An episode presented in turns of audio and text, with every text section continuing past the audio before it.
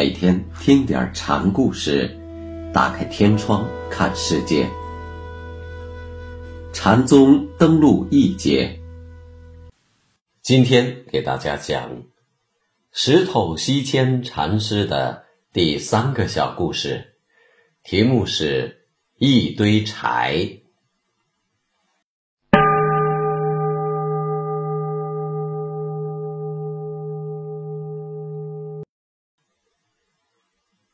马祖曾对徒弟说过：“石头路滑。”石头的作风和接引人的方法都很严厉。石头门下有位天皇道悟，他问：“曹溪的懿旨谁得到了？”会佛法的人得到了。石头禅师回答：“师傅，您得到了吗？”道悟问：“没有，为什么没得到？我不会佛法。”道悟的问题仍是西来意的问题，只是道悟换了方法问而已，而禅师也是换个方法告诉他这话不可问。有位僧人问石头如何得解脱。谁捆绑你了？又问：“什么是净土？”答：“谁够你了？”问：“怎样才能得到免除生死轮回的涅槃？”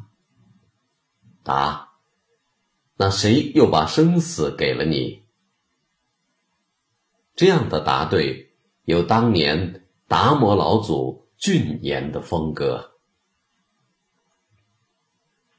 从江西洪州马祖那里来了一位行脚僧人，石头问：“从哪儿来？”“从马祖那里来。”僧答：“见过马大师吗？”“见了。”石头便指着旁边的一堆木柴对来僧说：“马大师多么像这个。”僧人答不上话来，闷闷的回到马祖那里。把石头的话原样告诉了马祖。马祖看着这位徒弟说：“你看见那堆柴有多大了吗？”“挺大的。”僧人说，“那你还挺有力气的啊。”马祖的话让这位僧人听来有点莫名其妙。僧问：“这是什么意思呢？”“哦，不明白。”马祖笑吟吟地说：“你从湖南的南岳寺把那么大的一堆柴一直背到江西来，难道不是你力大如牛吗？”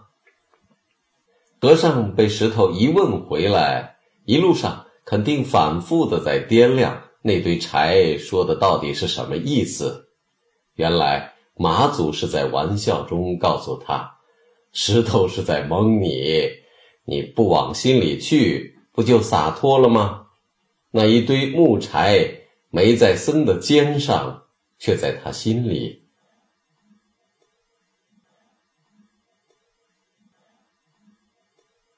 大颠和尚问石头师傅：“古人说对佛法大旨，对祖师西来之意，说有说无都是诽谤。”请师傅把这个难题除了。什么也没有，你叫我除个什么？石头说，然后反客为主，又问大颠：不用嘴唇，不用咽喉，你给我说。无这个，大颠答：这样的话，你算入门了。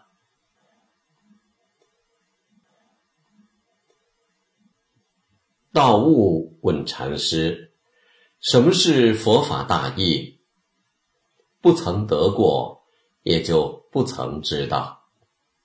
你领会了，就知道了。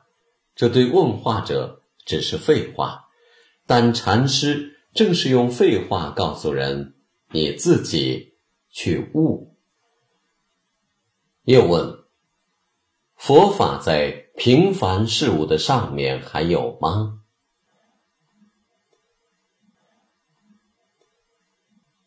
长空不爱白云飞。石头大，你说上面，青天够上的了吧？但青天中有白云在自由的飞。道悟问：什么是禅呢？砖瓦，什么是道呢？木头。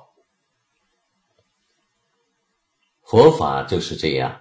你说它神圣，它却平凡；你说它平凡，它却神圣；你说它在上，它却在下；你说它有，它却是无。